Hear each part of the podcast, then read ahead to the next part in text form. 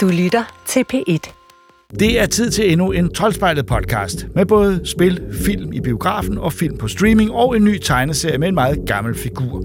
Men vi begynder med en af den slags computerspil, hele verden har ventet på i flere år. Faktisk er det over fem år siden udgiverne fortalte, at de var gået i gang.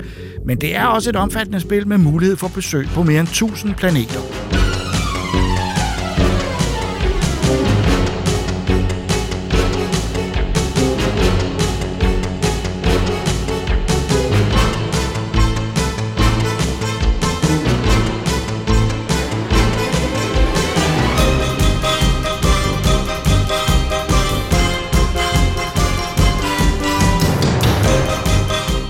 Starfield er instruktøren Todd Howard beskrevet som Skyrim i rummet. Men er det virkelig det, og kan det leve op til de enorme forventninger? Benjamin og Troels har været på rejse i det uendelige verdensrum.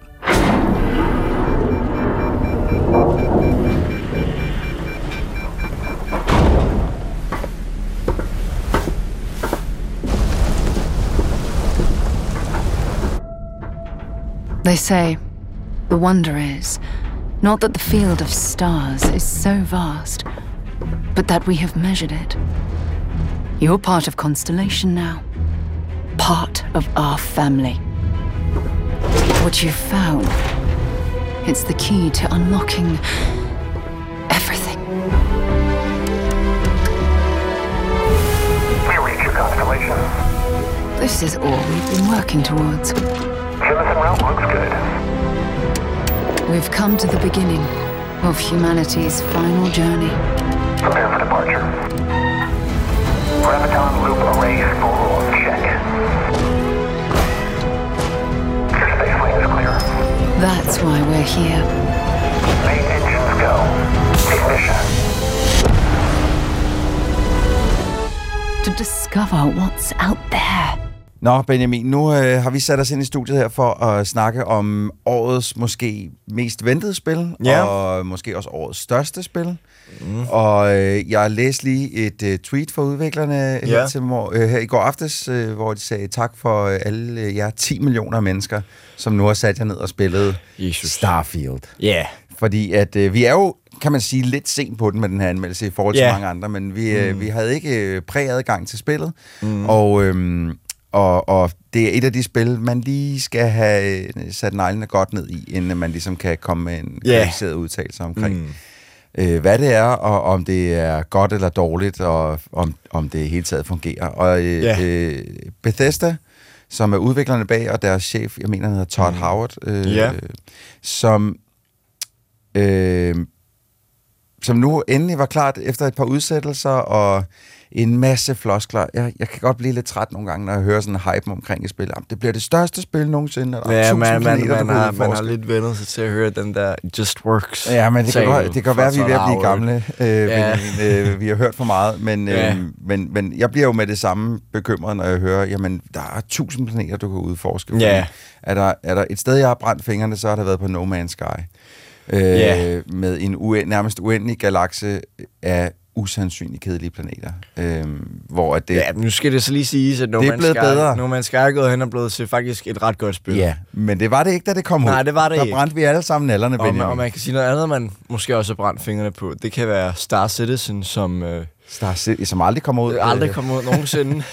Nej, og, og øh, altså, så, så, så det har været så, mine øh, hænder har rystet en lille smule på Ja. vejen i den her, fordi også fordi det, jeg bliver nødt til at sige fra starten af her, mm.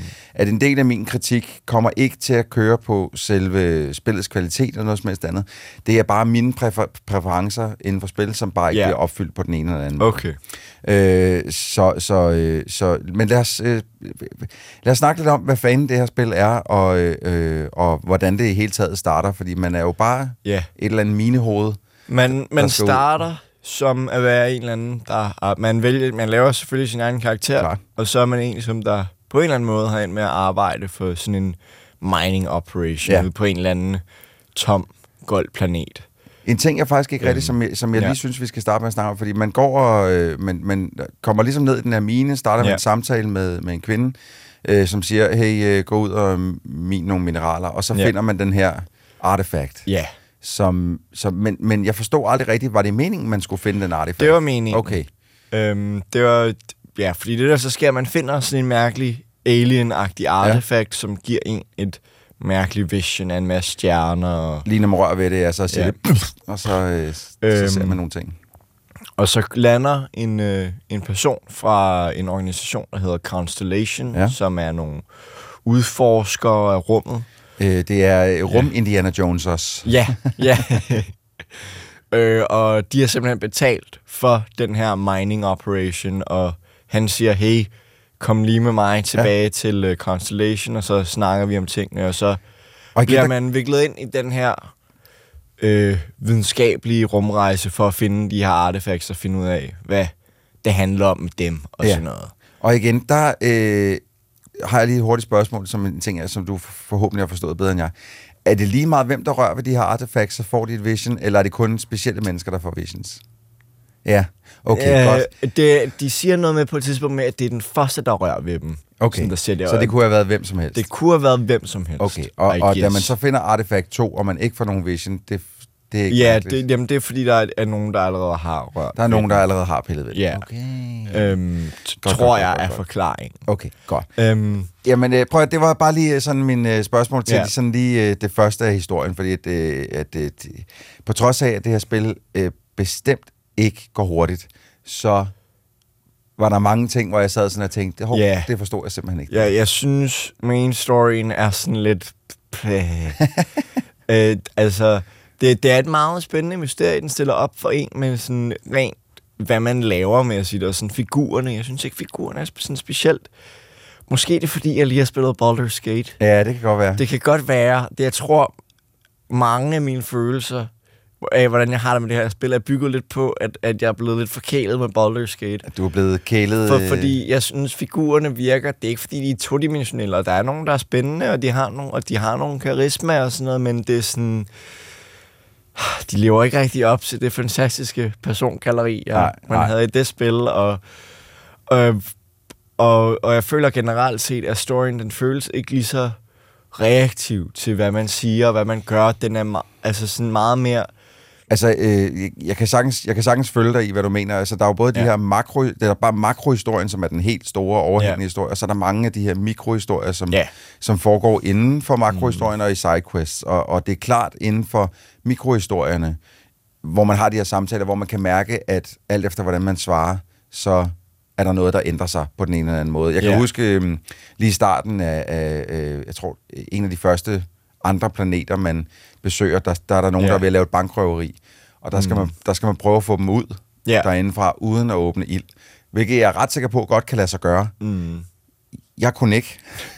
Jeg var nødt til at gå ind og slagte Ja. dem alle sammen. Men, men der, der, øh, der kunne jeg mærke både på min snak med borgmesteren mm. og på min snak med bankrøverne, at hvis jeg havde gjort det anderledes, så var situationen nok også endt anderledes. Ja, men jeg ved, jeg føler bare ret ofte, så er mulighederne for at løse en situation, det er ret binært. Det er rigtigt. Sådan det, det er enten go in guns blazing, dræb alle, ødelæg alt, eller det, eller det er at bruge din persuasion Ja. til at løse.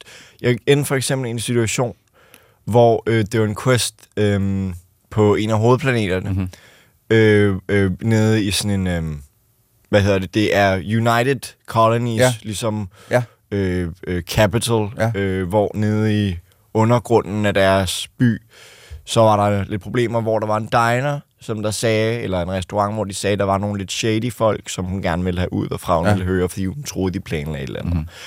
Og så kan man gå over, man kan eavesdrop, og man kan høre, ja, de planlægger at røve en eller anden forretning af en art.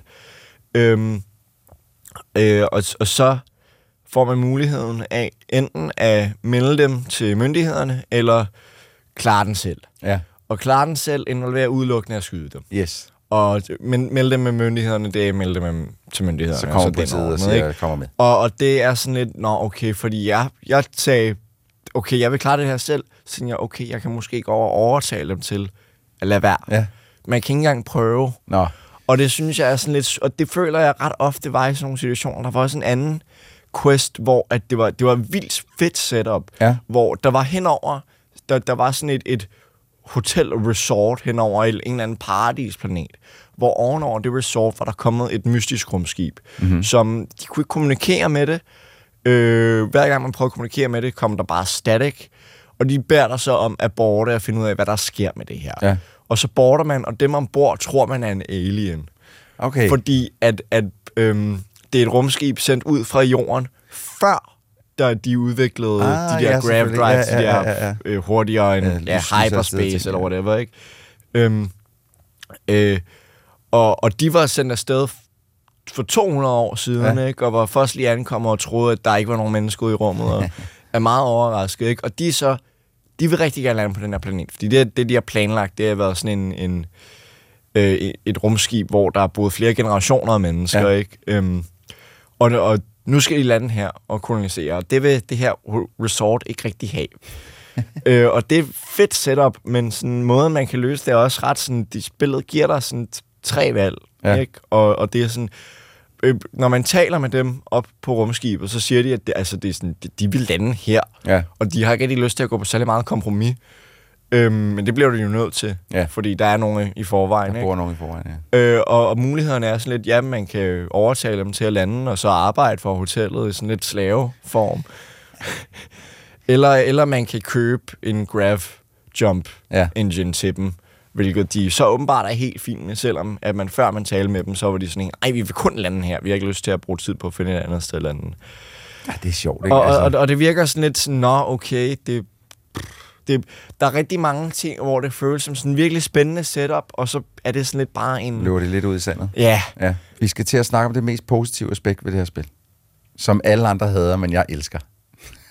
kan jeg høre. åh oh, nej. Vi, vi snakker om fast travel, ikke også? Ja, Ja. I No Man's Sky for eksempel, hvis du skal et sted hen, ja, så sætter du dig ind i et rumskib, og så flyver du derhen. ja. Og det øh, kan og du hvis flyve. du skal ned på en planet, så, så flyver flyver, du du der bare derned. I Starfield, der kan du, du kan stå øh, i, efter endt mission 27 km fra dit øh, rumskib, og du sige, nu vil jeg gerne hen på den her planet. Snap, Og, så er du der. og det er all for. Det er faktisk en af mine negativer ved No Man's Sky, selvom jeg godt kan lide det spil. Ja. Ja. Så er det, at man bruger noget tid på at løbe tilbage til sit rumskib. Ja. Eller man skal bruge ressourcer på at få et rumskib til at komme hen til sig Mhm. selv. Ikke? Men min problem med det her spil, det er, at alt space travel er fast travel. Ja, Og generelt set betyder det mere eller mindre nærmest alt travel. Fordi hvis du vil fra hvis du er i et solsystem, Ja. og du er flyver i rummet hen over en planet, Mm. og du gerne vil hen til øh, en rumstation, der er hen over en af den planets måner, Ja. så skal du ind i menuen, og så Ja. skal du vælge den rumstation, og så kommer der en lille cutscene dig, der flyver dig hen. yes. Hvis du vil fra rummet over en planet hen til rummet over en anden planet, kan du ikke bare flyve derhen. Nej, så er det ind i menuen. Ind i menuen. Og det, jeg, jeg har ikke noget mod, at der vil være fast travel for det, fordi det kunne godt til tid, men jeg synes bare, at, at det betyder, at, at, at alt, alt er i sådan sin egen lukkede lille boble. Ja.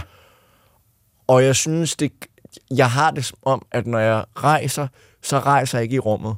Så kigger jeg på en menu. Og, Ja. så er det rigtig, og så er det bare en rigtig mange loading screens.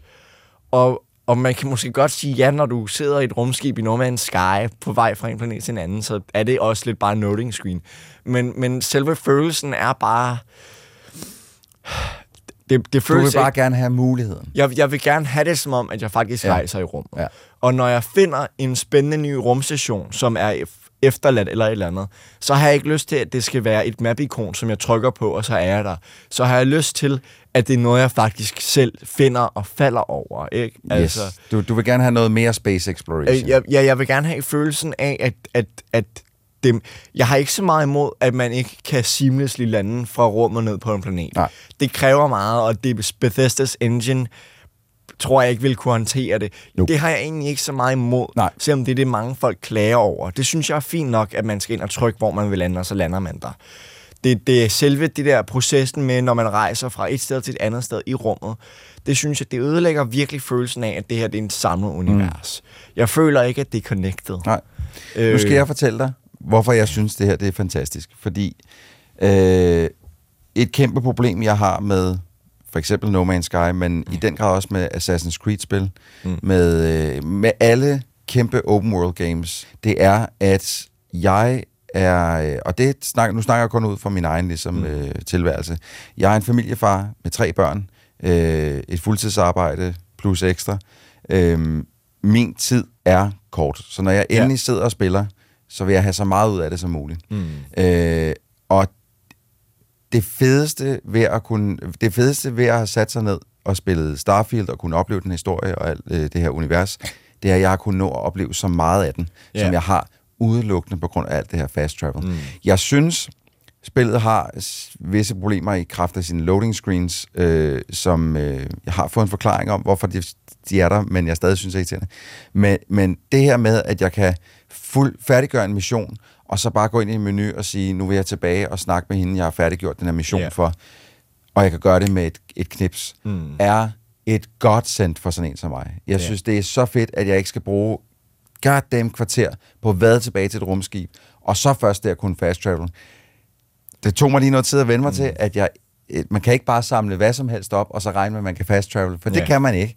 Øh, hvis du er øh, hvis du, Du, du, du har en carry capacity, hvis du bærer for meget vægt, så kan du ikke så kan du ikke fast travel, Men jeg og så kan faktisk ikke godt lide, hvordan det her spil håndterer øh, Encumbered. Ja. Fordi i tidligere Bethesda-spil, hvis du havde bare et kilo for meget, så kunne du bare gå meget, meget, meget ja. langsomt.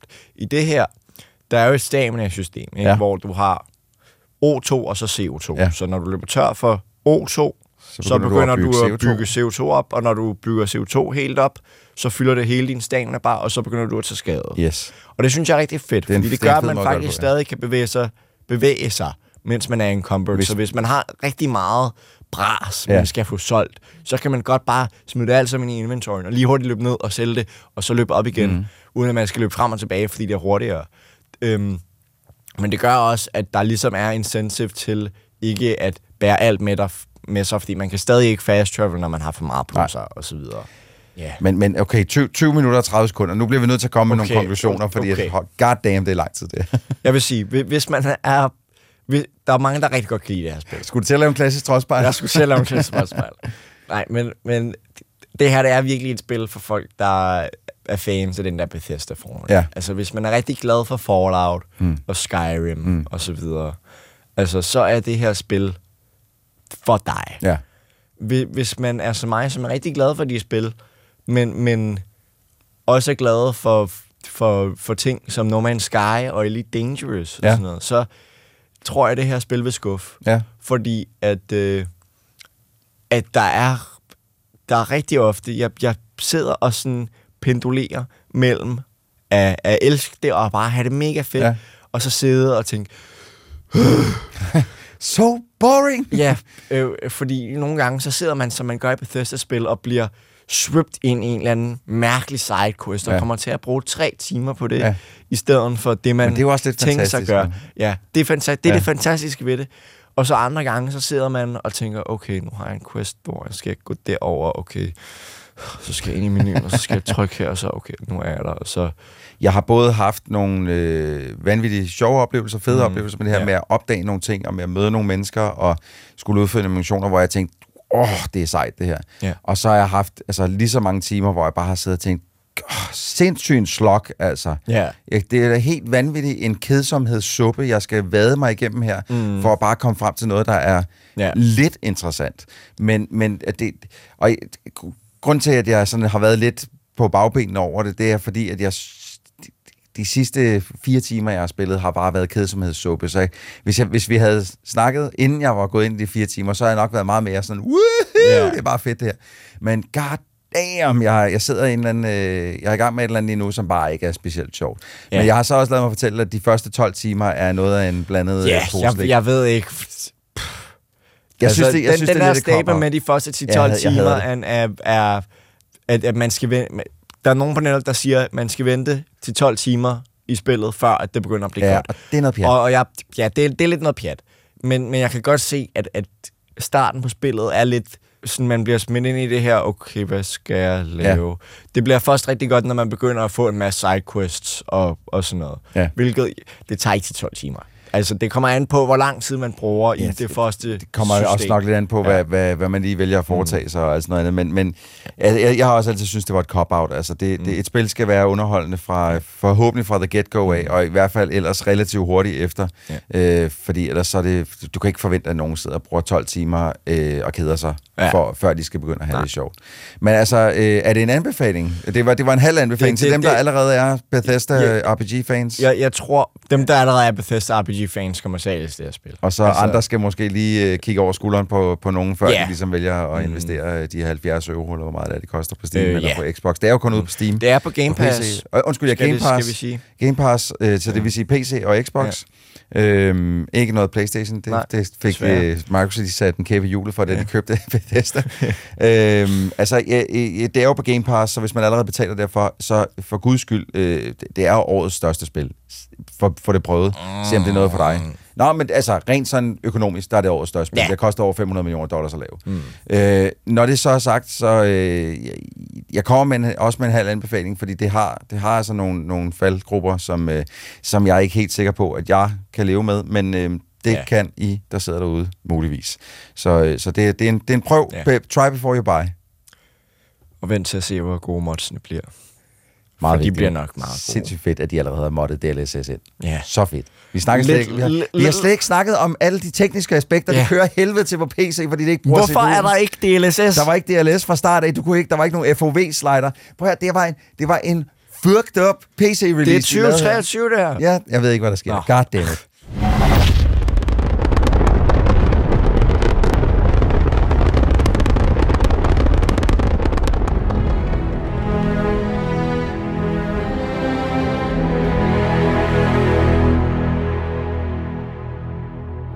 Alle taler om kunstig intelligens for tiden. Det har jo længe været et element i science fiction, bøger, film og spil. Og den oplagte idé, at vi som mennesker på et tidspunkt når så langt i udviklingen af AI, at de AI-skabte enheder frigør sig fra os, der skabere, og begynder at handle på egen hånd.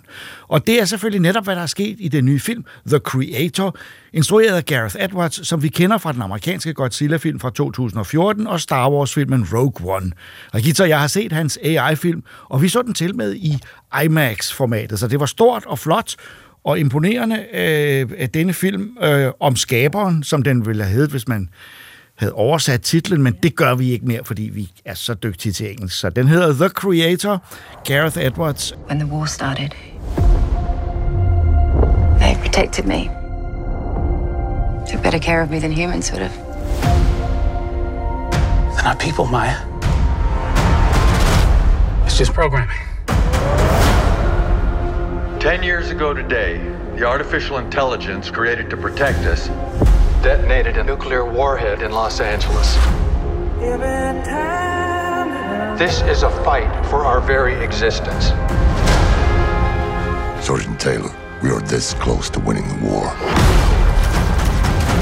But the AI are developing a super weapon. Retrieve it. Or they win.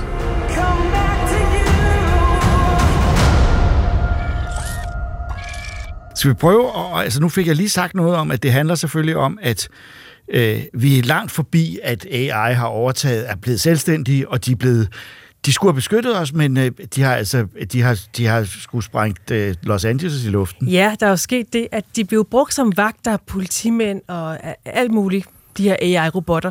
De har både lavet nogle robotter, der ligner robotter, og så er der sådan nogle simulanter, der ligner mennesker ret Ja. ja. meget. Man kan sådan se på deres baghoveder, at det er en robot. Ja, det, man, har- man har gjort det meget tydeligt. De har menneskeansigt, Ja. øh, og så har de øh, sådan en øh, underlig... Øh, øh, det, de har nærmest hul i Ja, hovedet. de har sådan et hul i nakken, ja. som, som, så det er ikke svært at se forskel. Nej, det er det ikke. Og så er der sket det, at en af de her øh, AI's, de simpelthen har, har smidt en atombombe over Los Angeles. Ja, ja. Det var lige en Øh, fejl. det var en fejl. Så de har forbudt alt AI i Vesten. Ja. Men, Men- ikke i... Men ikke i Ny Asien. Nej, Ny Asien. Det Ja. må jo så være alt østpå. Jeg tror, det er alt østpå. Vi er jo, tror jeg nok, i 2060, 65. Det starter vist i, to, i 2065. Ja, ja. Så vi er jo langt ude i fremtiden, øh, og, og AI er blevet nærmest en, det er en race på jorden. Øh, øh, øh, og, og, og der er altså den ene del af jorden, os, de gode, øh, vi har tænkt os at øh, forbyde dem, og, og mens på den anden side af jorden forstår man dem, og ja, hvad, hvad er der sket der? Jeg forstår det ikke rigtigt, det må jeg ærligt indrømme. Jamen, jeg tror, man i Vesten, på grund af den der atombombe, har besluttet, at AI, vi kan ikke styre det. Så derfor skal vi dræbe alt AI igen. Ja, ja, ja, men så det- alt bliver nedlagt og bombet. Alle Ja. de AI-steder, der er omkring jorden, bomber de. USA har bygget sådan noget, der hedder Nomad, som er sådan en kæmpe rumstation. Den er ret flot, faktisk. Ja, ret flot. Det er faktisk det flotteste Fyldt med missiler. Ja, ja, den, den kan Øh, flyve hen over hvor ja. som helst og ødelægge Og alt. ødelægge alt. Ja, netop. Og de vil så bombe alle de her, de vil bombe alle de her AI-steder i verden. Ja. Men øh, New Asian, de elsker stadig AI. De arbejder med det, lever med det, øh, side om side med det. De synes ikke, det er ondt. Og øh, de gør meget ud af, at den er, i Vesten, at de ikke er i krig med New Asian, de er i krig med AI i New Asian. Ja. Så det er ikke, de, man går ikke efter, men, men problemet er, at New Asian og, og, og, og de her øh, AI, det, det er jo smeltet sammen. Ja. Så det er jo ikke til at, at ke- kende forskel på. Så krigen bliver automatisk mod alle. Øh, øh, og det vil sige, øh, den, den, den bliver sådan lidt et, øh, hele vejen igennem et billede på generelt imperialistisk krig, øh, fordi i Asien er de gode, og vi er i virkeligheden de onde, så det vender sig langsomt. Ja, Men så er der også jagten på en bestemt enhed. Ja, jeg synes også, det minder jo om Vietnamkrigen og det her. Man kan tænke tror jo på Apocalypse Now og den slags ting. Det er meget, meget Ja. ja. øh, bevidst. Det er filmet i Thailand. Det er filmet rigtigt i, i, rigtigt i Asien. Ja, I Thailand ja, og Kambodja og sådan noget. Ja. Så det, og det ser skide godt ud. Det Ja, ser det ægte ud. Ja, det gør det. Det gør det. Ja. Men hovedpersonen er jo den her tidligere soldat, som øh, var undercover for at finde den her skaber af Ja. AI i New Ja. Asian. Ja. Og han forelsker sig så i sin kilde og gør hende gravid. Men han mister dem så øh, under et angreb af Ja. Nomad, som han ikke vidste kom. Nej, netop. Og han er så virkelig ked af det, men han bliver så rekrutteret igen for at finde... Øh, de, de siger så, at hun er faktisk i live, Maja, Ja. hans kone. Ja, ja. Og hun må godt komme med hjem, selvom hun er en ond Ja. person fra New Asien ifølge Vesten, så må hun godt komme med hjem, hvis han viser hende, øh, eller viser øh, USA, hvor, hvor det er henne. Og længere skal vi jo nok ikke gå i plottet, Nej. fordi øh, det er jo så det, der udvikler sig. Der er en del overraskelser undervejs.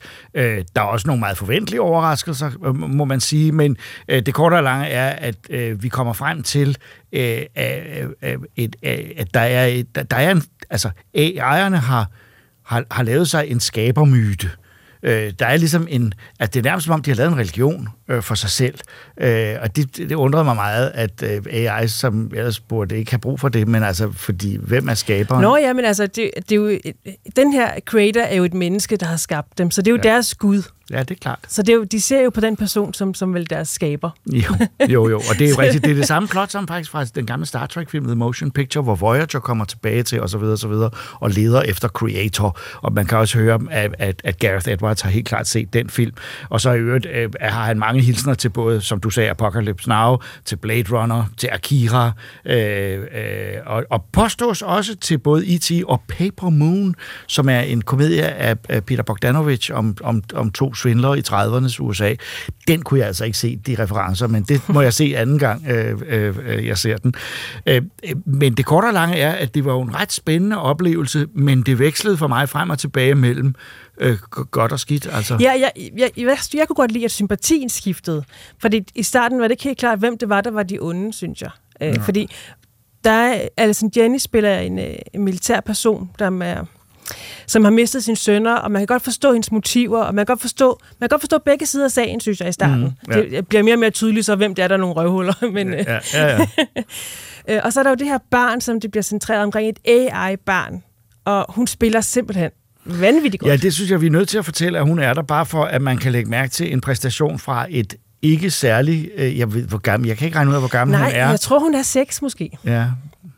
Hun er Øh, ikke særlig gammel, og hun spiller vanvittigt godt. Og, Ja, der er nogle nærbilleder af Ja. hende, fordi hun, hun, hun er ulykkelig mange gange og, og frustreret, og det, øh, altså, det, er sådan, det er ret øh, gribende at se på, og også en lille smule foruroligende, fordi man får det nogle gange sådan, når børn spiller for godt, så bliver man nervøs for, om de rent faktisk gennemlever det, de, de, øh, de ja, oplever. og hun har det så hårdt i Ja, virkeligheden. jeg blev lidt bekymret, men, øh, men vi ved jo, at nu om dage, så beskytter man altid både børn og dyr i film, men Ja. ja. alligevel, øh, jeg, der blev jeg, jeg synes, det overskred nogle grænser for, hvad jeg øh, kunne lide at se på, men det var måske også meningen. Øh, men så er der hele AI, øh, altså tankegangen, for det her er jo virkelig den klassiske sci-fi udgave af AI.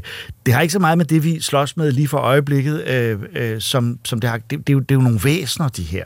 Øh, og vi har skabt dem, og de... Øh, så på den måde, og det synes jeg er det, det mest uoverraskende ved filmen, dens, dens holdning til AI. Jeg synes ikke, den har noget nyt at byde på med hensyn til, hvad AI er. Det er bare en anden, en, det er bare en anden race skabt af os, som nu... Øh, fungerer i, i hvad skal man sige, i symbiose øh, med mennesker. Ja, det er jo, det er jo en meget, det minder meget om Blade Runner og Ex Machina, men bare tilsat utrolig mange bomber. Ja, ja. Altså det er sådan en virkelig actionudgave af de to film. Og jeg, jeg synes måske, jeg, jeg kan bedre lide aspektet omkring det der med, hvad gør et menneske til et menneske, og kan en simulant være et menneske, kan det have menneskelige følelser, selvom de siger jo hele tiden, de gentager hele tiden, de er ikke virkelige, de er ikke rigtige mennesker. Men når man så ser dem agere og tale, så virker de jo bare så ægte som, Mm. som rigtige mennesker. Så det kan godt forstå, at det er svært at skille. Og har de måske ikke også et følelsesliv? Også fordi de lægger op til, at man kan donere sit udseende, så det ligner måske nogen, man kender. Ja, det forstod jeg ikke Og- helt. Forklar lige det for mig. altså. Jamen, øh, de, de, de appellerer til, at folk donerer deres udseende til de her simulanter. Man mister det altså ikke selv, men man nej, giver nej, en version af så sig man selv. kan se kopier af sig selv, eller måske Hvorfor skal man kopier gøre af sit afdøde så, mor. De, så de eller... virker rigtigt, så de får mere troværdighed? Jeg kan ikke synes, forstå, det er hvorfor... så underligt. Ja, og, og så har de også sådan noget med, at man kan måske, måske kan det lade sig gøre at få en persons hjerne ind i en... Det synes jeg ikke helt bliver udforsket nok, det der med. Øh, de har sådan noget, hvor hvis nogen lige er død, så kan man måske lige genopleve dem i 30 sekunder Ja. efter en robot. Jo, den kan jeg godt følge, øh, men, Ja. men, men, øh, og, og så på den måde øh, øh, overlever et menneske. Men jeg forstår ikke, om man kan lave en kopi, mens nogen lever, og så kan de sådan leve videre for evigt i en robot. Det synes jeg ikke rigtig bliver forklaret særlig godt. Altså, jeg vil Men sige, jeg, jeg har det også på den måde, at der, det der, du siger med, der er mange ting, der ikke bliver forklaret ja. Særlig godt. Og det her er en stort, stort opsat sci-fi film. Den er jo ikke... Øh, det, det er jo en action sci-fi film med tonsvis af store scenerier, som både, som du siger, er rigtige, fordi de rent faktisk er lavet on location. Man kan ikke rigtig se forskel på, man ved jo ikke, hvad der er hvad. Øh, og noget, noget CGI, som generelt er meget flot og imponerende, men man er jo også efterhånden blevet vant til meget, så det er jo, det, jeg, jeg, jeg savnede lidt nogle scener, der regulært imponerede mig, mm. øh, fordi det tror jeg var meningen, øh, og der sad jeg, vi sad jo der og så den i IMAX, og det er jo... Øh, vanvittigt flot at se på mange gange, men også en lille smule øh, overvældende, så man til sidst er en lille smule træt øh, hen imod slutningen, øh, hvor, hvor man siger, nu har, nu har man, altså der er meget få helt stille scener, øh, der er gang i den øh, det meste af tiden, og øh, det indviklede er på den ene side fascinerende, så man bliver sat til, at vi, vi kommer til at tale om den, vi, den, den sætter gang i nogle tanker, men også nogle gange så uforklaret, at man at man tænker, jeg kunne godt tænke mig at læse bogen, den findes ikke, men jeg kunne godt tænke mig at læse bogen, så jeg ligesom lige kunne spole lidt tilbage her, og se lidt her, og se lidt der, og finde Ja. ud af, hvad der egentlig sker. Så jeg tror, jeg skal også se den på streaming på et tidspunkt, øh, øh, eller på, på, hvis jeg ender med at købe den på Blu-ray, fordi så flot er den, øh, når den kommer, at jeg vil nok skulle spole lidt i det, og, og, og se, hvad der, hvad der rent faktisk sker i de enkelte scener. Den er flot, og jeg, det jeg rigtig godt kunne lide ved den, det var, at den ser realistisk ud. Det ligner en realistisk fremtid. Altså, folk ser ikke sådan spacey ud, eller, og verden ser ikke mærkelig ud. Den ligner faktisk meget det, sådan som det er i dag. Bare lige lidt, lidt mere moderne. Altså- og selv deres tøj og deres biler så ikke sådan underlige ud. Det var sådan, det var Jamen, ret... det, altså den der tilstræbte fremtidsdesign, øh, øh, design, der er noget, bilerne er designet øh, øh, tydeligvis til mere terrængående øh, øh, operationer, øh, men, øh, men, men det er rigtigt, at, og der, er det nytter jo heller ikke noget at lave frem, en øh, øh, version, som jo på en eller anden måde altid vil være vores egen version i en meget moderne, synes vi, udgave. Det, og det ved vi jo fra tonsvis af sci-fi-film. Det kommer ikke til at virke, fordi når man så ser filmen 20 år senere, siger man, det ser tosset ud. Der har de prøvet at fremtidssikre den på en eller anden Mhm. måde, eller, eller langtidssikre den, at, den, at øh, designet egentlig bare er nu. Præcis, så det eneste, der sådan er rigtig af sci-fi, det er jo de her robotter, og de her simulanter, jeg synes, de er lavet virkelig overbevisende. Altså, de, de ser godt ud. Ja, men, men øh, øh, øh, hvad, altså, jeg synes også, de ser godt ud som design, men jeg kan ikke rigtig forstå dem sådan rent teknisk. Hvorfor ser de sådan ud? Hvorfor har de ikke bare bygget dem færdige? Altså? Det er vel så, man kan se forskel, tror det jeg. synes du, at man skal... Ja, det kan jo godt være, at mennesket har sagt, at vi vil, vi vil gerne have nogen, der ligner os rigtig meget, men de skal helst ikke... Øh, Det er så, man ikke lader sig narre. Nej. Måske. Men, men jeg vil sige, at uh, The Creator er en film, der, der for mig uh, er en delt oplevelse. Jeg vil på den ene side anbefale den, fordi det er en stor anlagt sci-fi film med masser af, af, af både øh, tankemæssige elementer og andet, som er spændende. Men jeg synes også, den var forudsigelig. Og jeg synes også, at det var mange ting, man har hørt i forskellige film øh, før. Hvad siger du? Ja, det er måske ikke videre originalt, men jeg, jeg, sy- jeg synes, den var godt udført egentlig, og jeg, jeg var glad for... Øh, Ja, jeg var glad for hele verdenen, de har lavet, og så er det bare dejligt at se en original film, der ikke er baseret på noget, og som ikke er en, en efterfølger til noget, eller en genindspilning af noget. Ja, og det, det kan man sige, det er Gareth Edwards, der ellers har lavet to store franchise-film, der nu laver sin egen film, øh, og det er jo, er jo kun godt. Vi har, har jo lidt for mange franchises, skal man sige. Øh, jeg læste et sted, at han ikke havde tænkt sig at lave en fortsættelse, øh, og så kom der det der, men selvfølgelig. øh, der kan selvfølgelig, hvis den bliver et stort hit, men bliver den et hit, det ved jeg ikke. Øh, øh, når vi, øh, vi laver podcasten nu, øh, dagen efter premieren, øh, men øh, øh, der er gået en uge, øh, så øh, når, når du hører den, øh, så om den bliver en succes eller ej, det ved vi ikke præcis, øh, men øh, den er i hvert fald meget, meget dyr, så der skal, der skal Men jeg tror faktisk ikke, den er så dyr. Nå, det mener du ikke? Jeg tror ikke, at den, øh, den har været så dyr i forhold til andre af den slags Nej, det er rigtigt. Den er under 100 millioner Ja, budget. det er har du faktisk ret, ret lavt Det er budget, den har haft. Der Og, det tog ser jeg og den ser imponerende ud i Det forhold til det den. budget, Jeg den synes, har det var 200 millioner, det jeg så på. Så Ja. 80 millioner dollars, det kan den godt indspille. Ja, det Øh, så, jeg. så, så der er chance for en uh, uh, The Second Creator, ham man ikke, eller hende man ikke havde hørt om, som bor på en anden, et andet sted. Men det, det, det, Man kan altid tid- finde på noget. Den tid, den så. The Creator er ikke den varmeste anbefaling for os, men omvendt en film, øh, vi synes øh, er, er, er værd at bruge et par timer på. Øh, også fordi, nu så vi den i IMAX, som sagt, og det, det ser godt ud. Det gør det.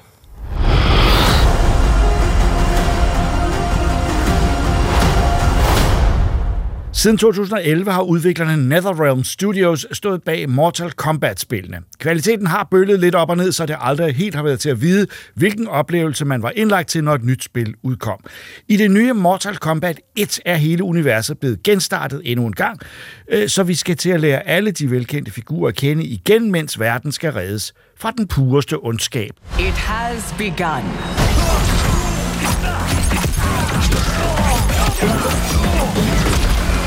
You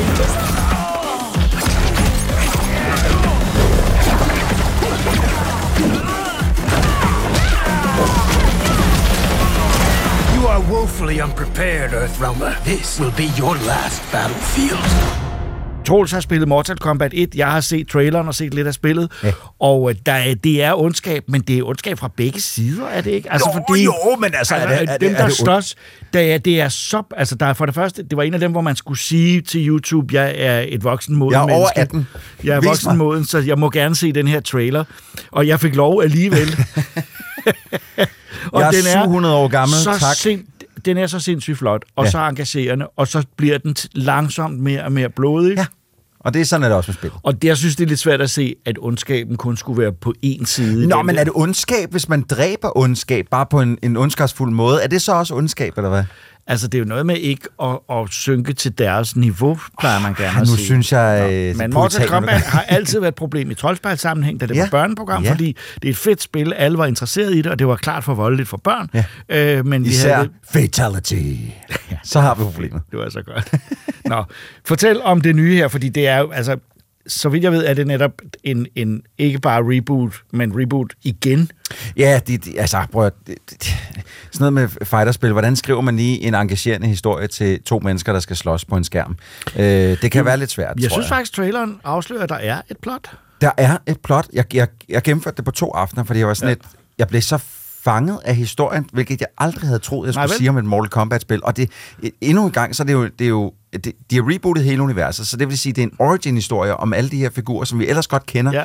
men en ny origin-historie til dem, fordi som jeg sagde, universet er blevet genstartet, ikke bare genstartet, men for lige at forklare det, Liu Kang var engang tidens vogter. Mm-hmm. Øh, og han var lidt træt af, at sådan nogen som Shao Kahn og øh, alle de andre, de var så skide onde og blev ved med at lave onde ting, så han gik tilbage i tiden og ændrede deres, deres hvad kan man sige, tidslinje, sådan, så i stedet for at blive, få muligheden for at blive de her super onde skurke, så får de aldrig muligheden for det, og bliver bare sådan nogle, øh, du ved... Og jeg kan går høre og- forklaringen der, den kan vi simpelthen, har vi ikke tid til at høre, fordi den lyder meget indviklet. Nå, men men det- det, det, det er- godt langt, han laver om på deres personlighed. Han, han, han, laver simpelthen, jamen, han laver bare om på hele deres skæbne, så at sige, ja, så de bliver ja. aldrig de her Nå, onde ja. mennesker. Og, så, Ja. så, og, og det betyder så også, at alle de andre figurer, vi ellers kender ret godt og ved, hvad de er, at der bliver også lavet om på dem. Og dem skal vi så lære at kende i den her historie. Selvfølgelig så er der gået et eller andet galt, og nu er multiverses og sådan noget, det er jo så inde i tiden, så det er der måske også lidt af her. Øh, så så det, der, der, der kommer selvfølgelig en masse ondskab ind, som skal ned, nedkæmpes øh, af, af, af jordens kriger, øh, som øh, Liu Kang han er ude at finde her, som blandt andet har øh, hvad hedder han, Cage og øh, øh, Lau øh, og Uh, Raiden Og, hedder og nu han, ja. vi nævner Cage, skal vi måske lige sige noget om hans udseende. Ja, men det var fordi, at det, det, jeg købte det selv. Øh, Jeg var sådan lidt, jeg skal spille det nu, og jeg vil gerne spille den tidlige version, og jeg bare give mig det. Og, øh, så jeg skyndte mig bare at trykke øh, køb, køb, køb til den dyreste version. Øh, og så får man øh, Jean-Claude Van Damme, fordi det var jo, historien går på, at det var Jean-Claude Van Damme, der skulle have spillet Cage i det originale, i den originale 1995-film. Men jeg ved ikke, om filmen var for billig, eller han bare ikke kunne. Han hoppede i hvert fald fra. Og så blev det en eller anden no-name actor, som så det er lidt, at alle har på en eller anden måde gået og tænkt, en dag skal vi se Van Damme i noget Mortal Kombat. Lige og så har de altså simpelthen bare sagt, nu gør vi det på den her Altså, måde. har, har det også været lidt at spytte øh, Mortal Kombat-universet i ansigtet, han så går hen og spiller Officer Guile i, i Street Fighter senere, ikke? Uh, nu nævner vi Street Fighter-filmen, så er vi tilbage i noget af Kun, det kun, mest... kun kvalitet, jeg nævner. er det, plejer du ikke at sige, at det er en af de dårligste spilfilmatiseringer nogensinde? Nej, den er rigtig god. Den er rigtig god. Så. Ja, Nå, godt. øh, Det var- Mortal Kombat 1. Ja, lad os høre, fordi det, det handler om, er selvfølgelig et godt plot, og det, alt det er jo dejligt, men fungerer kampene? De ser vildt blodige ud i traileren. De er sindssygt blod. Eller det, jeg vil sige sådan, det, du har nogle special moves, og så har du selvfølgelig fatalities, og i visse tilfælde også brutalities, som er psykopatblodige. Ellers så er kampspillet som, som sådan bare et normalt kampspil, hvor der bare flyver lidt blod ud i ny og næ, ikke? Øh, jeg har i mange år ikke været så stor fan af Mortal Kombat-spillene, fordi jeg synes, den måde, man, jeg, jeg er meget mere Street Fighter øh, Mm. fan. Fordi at der er en hver kamp, det ligner en, en nærmest en dans i, hvor flydende kampen flyver frem og tilbage mellem de her to dystene. Hvor at Mortal Kombat har altid været sådan lidt mere stoisk på en eller anden måde. Alting var sådan lidt staccato, sådan huk, huk, huk, huk, huk, som jeg aldrig rigtig har kunnet komme ind i. Med det nye her, der vil jeg stadig sige, at bevægelserne, det er flot animeret og alt sådan noget, men, og det, det er stadig en lille bit smule staccato. Men jeg kan virkelig godt lide det her, fordi det, det, det bliver aldrig for svært at fyre nogle fede tricks af. Øh, du kan s- køre 3-4-5 combos sammen, uden at være kampspilsekspert, og det synes jeg faktisk klæder spillet rigtig godt. Er det, er det sådan et af dem, så jeg kan vinde med tryk på alle Nej, nej, knapperne? nej, selvfølgelig kan du ikke vinde. Øh, jo, jo, jamen, jeg vil sige, altså, jeg, button mashing- altså, Tekken, det er for mig tryk på alle knapperne. Ja. Måske vinder jeg så. Button mashing er ikke en dum ting i Nej, det her, fordi nej. det er vidderligt bare altså, tilbage, frem, og så en knap, og så, lyder så fedt. sker der noget sejt. Ikke? Ja. Øh, og så kommer vi selvfølgelig til de her fatalities, som, øh, som er fuldstændig vidunderligt fantastiske. Altså Liu Kang, der, der binder sin, sin modstander op med to ilddrager, der holder dem i armene, og så flyver op over dem, og så kører ned med en hæl så hårdt, at deres hoved bliver skubbet ned igennem deres krop, lander på jorden og bliver kvæst under hans fod. Altså, det, der, det er ja, så sindssygt Jeg vil blodigt. godt beklage over for lytterne, fordi jeg kan opleve at nogen Troels, der er For begejstret. øh, for begejstret og for glad for en, en tydeligvis øh, skadeligt voldelig sekvens her i det her spil. Så jeg, hvis, hvis I, der sidder og lytter nu derude, tænker, øh, øh, det er da ikke så rart at høre på, så forstår jeg godt. Men, øh, men øh, Jacob, jeg bliver nødt til at fortælle dig om en spe- specifik en fatality, En som fik mig til at råbe højt på mit kontor derhjemme. øh, da, da, I skal spole forbi det her, der kommer nu. det, er, det er med den figur, der hedder Smoke, som, øh, som er en del af hele øh, hvad hedder det, Sub-Zero og, og Scorpion-broderskabet her. Samme outfit, bare gråt. Og han kan kaste med sådan nogle røggranater. Når han udøver en fatality, så står modstanderen selvfølgelig sådan lidt, uh, de har lige fået en ordentlig omgang øh, bank, og så så transporterer han sig om bag ved dem, har to sygt skarpe knive, som først han lige, lige hiver armene af dem, fordi dem skal de ikke bruge længere. Så begge armene er væk, og der står blodet til alle sider. Så transporterer han sig om foran til dem igen, tager en røggranat, jogger ind i munden på dem, lukker munden, og så lige transporterer det væk, og så eksploderer den der røggranat. Så hele underpartiet af deres kæbe forsvinder, samtidig med halvdelen af deres brystparti også forsvinder, og bare er sådan et åbent kødsår, hvor der bare vælter blod ud af.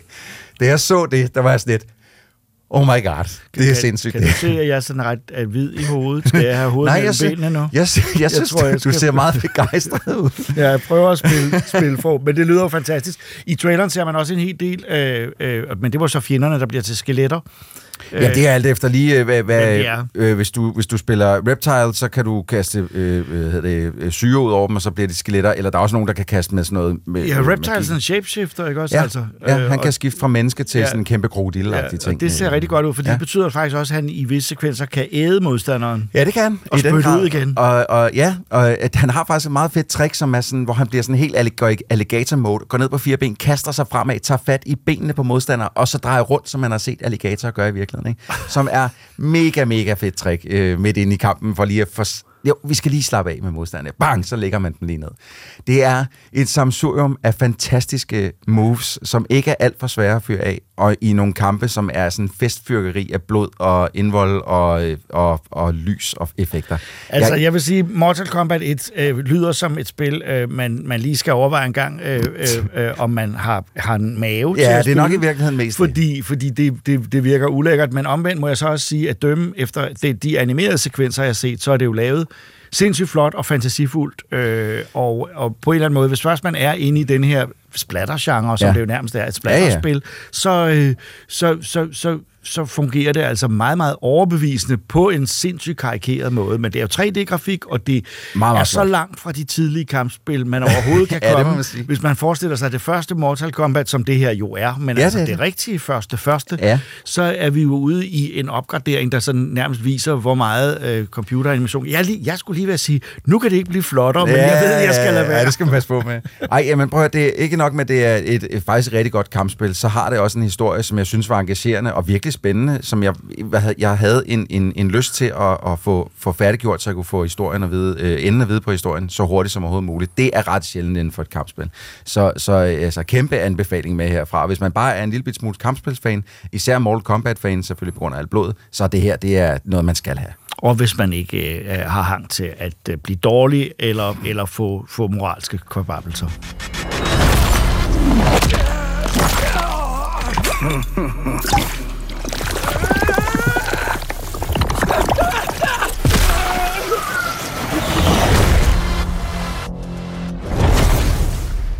I Frankrig har Disney-selskabet givet tegneserieforlaget Glénat lov til at eksperimentere med de klassiske figurer. Det har blandt andet affødt tegneren Cosis udgave af Mickey Mouse-historien En mystisk melodi, som han lavede en streg, der blandede helt gammeldags stil med hans egen personlige, som var lidt mere moderne. Og der er kommet flere albums af den type. Den nyeste sidder vi med her. Den hedder Donald's Happiest Adventures, øh, som har fået den danske undertitel På jagt efter lykken. Øh, og det er for så vidt også korrekt. Det er det, det historien handler om. Og den er øh, øh, skrevet af øh, Louis Trondheim og tegnet af en tegner, der hedder Keramidas. Øh, og øh, den er så i albumform, øh, men det er den, den det ser lidt ud som om, det er søndagssider. Ja, lige præcis. Øh, øh, i, i, i, det er det så ikke, fordi det er kun et album. Men Ja, den har den- vi læst. Den Hvad- starter, den starter jo nærmest med en løgn jo også jo faktisk. Det gør den, ja. Den påstår jo, at den er blevet fundet. Den Ja. jo nærmest, at den er bare sådan, øh, du ved. Ja. men det er jo en klassiker, der har været væk i lang tid. Ja. Øh, det kan jeg egentlig meget godt lide. Jeg synes, det er meget Ja. sjovt. Øh, det er næsten skrevet sådan, så det vil kunne snyde nogen til at tro, at de har fundet Altså, noget, der er intet sted, hvor de, hvor de, hvor de, jeg har let efter, hvor de, hvor de på nogen måde, øh, hvad skal man sige, øh, øh, debunker, eller, eller på nogen måde siger, at det her, det er ikke rigtigt. Så man får nogle forsider af øh, et tegneserieblad, der hedder Donald's Quests, Mhm. mm-hmm. øh, som ligner lidt øh, Donald's øh, Walt Disney Comics and Stories, som ja. det kom i USA i 60'erne, 70'erne, 50'erne. Øhm, og øh, det skulle så altså være nogle historier derfra, øh, som man nu har fundet frem og, og Ja. genudgivet. Nogle lost comics, som ingen har kunne finde frem, men som så er blevet fundet nu, og nu kan men, du så endelig læse dem. Men ved du hvad, hele historiens falsum er jo tydeligt, fordi de tre forsider, de viser i forordet fra Ja. Donald's Quest, det er jo comic books, tegneserieblade, ikke mm-hmm. også? Og det, man så får her, det er jo ikke tegneserieblade. Nej, det er det er. Det er striber, altså søndagsstriber, det vil sige helsidestriber, som de ville have været i en avis. Ja. Så, og de ville aldrig have været et blad. Nej, de ville ikke have haft en Så forside. hvis de skulle have lavet den, øh, det falsum, så skulle de jo have lavet det som... Og måske er det virkelig der, at de med det samme siger, at du forstår det godt, ikke? Ja, ja, ja. Det her, det er fup. Men jeg tror også, at de får snedet et par ord ind i foråret Ja. om, at det er både fantastisk og skældsættende og alt muligt. Og det er ligesom om, at jo flere tillægsord de lægger på, jo mere Ja, gennemskuer ja, man. Nå ja. ja, de, Ja. de, de laver lidt fis med os her. Ja, og så, så kalder de manden, der har skrevet det her, for, at han bare har oversat det til fransk. Nå ja. Men vi læser det så på dansk. Ja, ja, Man, ja, ja. Jamen, det er en sjov præmis. Jeg kan egentlig meget godt lide... Ja. Altså, før jeg går i gang med at læse den, kan jeg rigtig godt lide den her. Jeg synes, mm. at ideen er sjov. Jeg kan, godt lide, jeg kan faktisk også godt lide stregen. Jeg Ja. synes, den er dejligt anderledes. Den er, den er skør. Den Mhm. er underligt genidret. Og sådan, altså, den er ikke køn, men den er anderledes. Øh, og altså, jeg, ja, og det er den hele vejen igennem. Og den faktisk er den nærmest lavet også, så man kan fornemme, at den er fotograf eller afkopieret fra avispapir. ja, de har prøvet i hvert fald at få det til at Ja. ligne sådan Ja. gammel, øh, Der er, gamle lidt, der er sider. lidt rester i det undervejs, ja. Ja. synes jeg, så man kan se, at det her er i virkeligheden scannet fra avispapir, fordi det var så sjældent. Ja, og så gør den jo også noget anderledes. Den, den handler jo meget mere om, om øh, det filosofiske øh, ja. aspekt af livet, altså ja. lykken. Det handler om, at Anders skal finde ud af, hvad er det, der gør os lykkelige. Ja. Og det er jo ret atypisk for de her historier. Det plejer ja. jo at være noget mere sådan... Altså, Jamen, han, han skal jo på, altså, lykke, han søger lykken i form af en mission, og Mm. han tager ud på den mission, og undervejs møder han alle mulige øh, øh, samfunds, altså paralleller på vores virkelige Mhm. verden, mm. øh, og, og, og ender, uden at vi skal spoile det, med at være, øh, øh, øh, øh, altså finde ud af, at man ikke kan finde lykken. Ja, mere præcis. eller mindre. At præcis. det- Men, og, og det lyder jo lidt som et, et hyggeligt, dejligt, øh, blødt og rart eventyr, men han Ja, ja, møder det- jo også en diktator, og han møder jo også... Altså, Ja. den er noget mere øh, i den forstand for voksne, uden sådan rigtig at komme over i blod og ødelæggelse. Nej, slet men, ikke. Men, men, den er, men, men temaerne og, og altså humoren er for voksne. Altså, det er satire øh, på alle måder.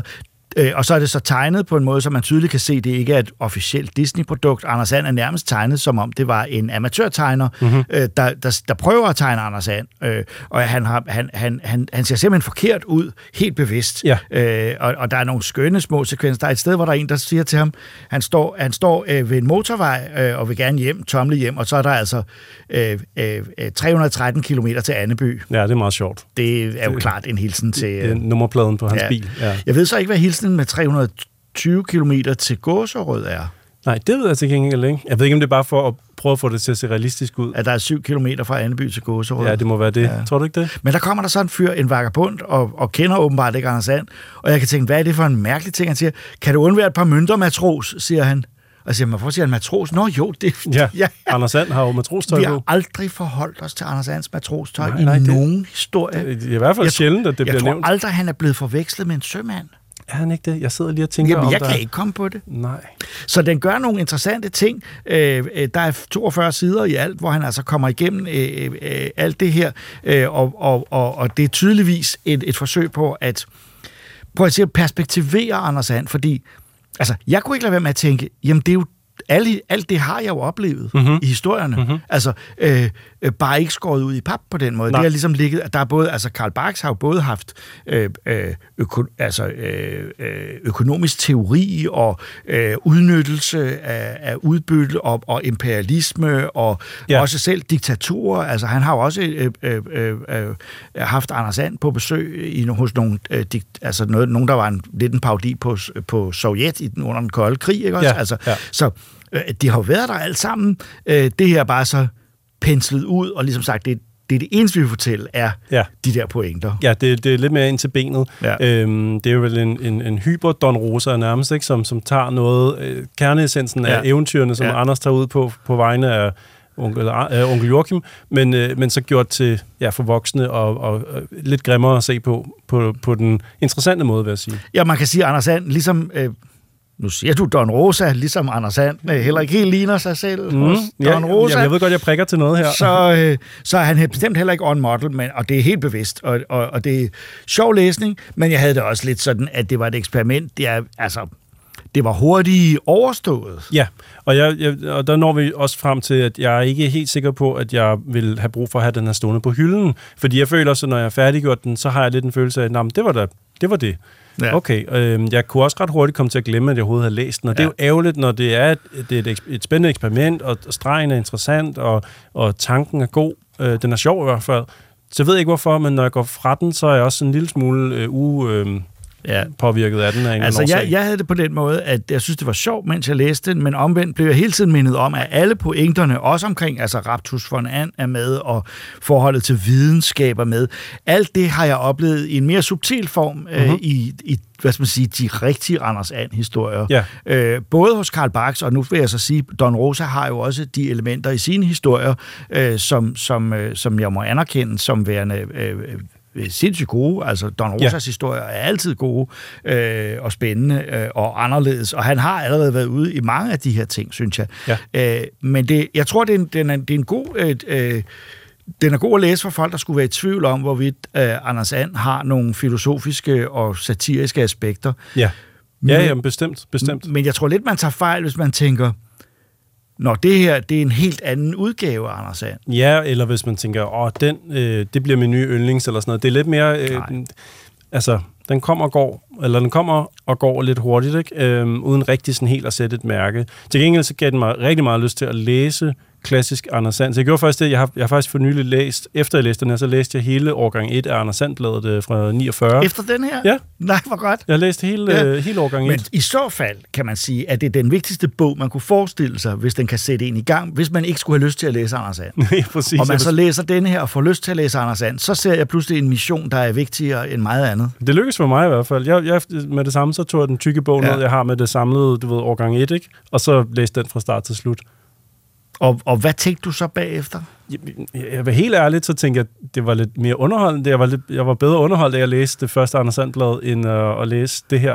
Der er et eller andet over, når Anders Sand skal ud og slukke en ildebrand, og Rip Rapperud prøver Ja, og at han- hjælpe ham alligevel også. Og det går galt gang, så han ender Ja. med ham, der må slukke, slukke gløder i, i, i, med en våd sæk i græsset.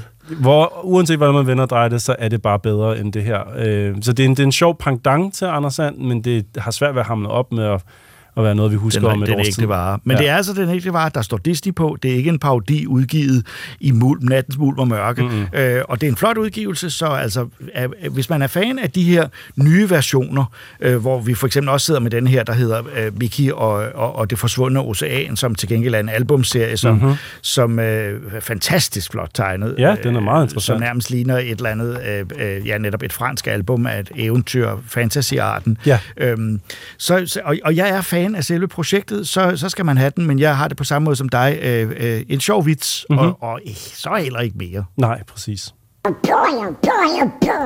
Da Pixars nyeste film Elemental, eller Elementært på dansk, havde premiere i biograferne i sommer, så det ud til, at den ville blive et flop. Billetsalget var meget sløjt de første par dage, men efterhånden gik det lidt bedre, og den betragtes i dag som en rimelig succesrig film, og men ikke på højde med de store Pixar-hits. Nu er den blevet tilgængelig på Disney+. Plus. Meet the residents of Element City. Air usually has their head in the clouds. Oh, my new jacket! Earth can be a little seedy. Nothing weird going on here. Uh, just a little pruning. Water is always getting into something.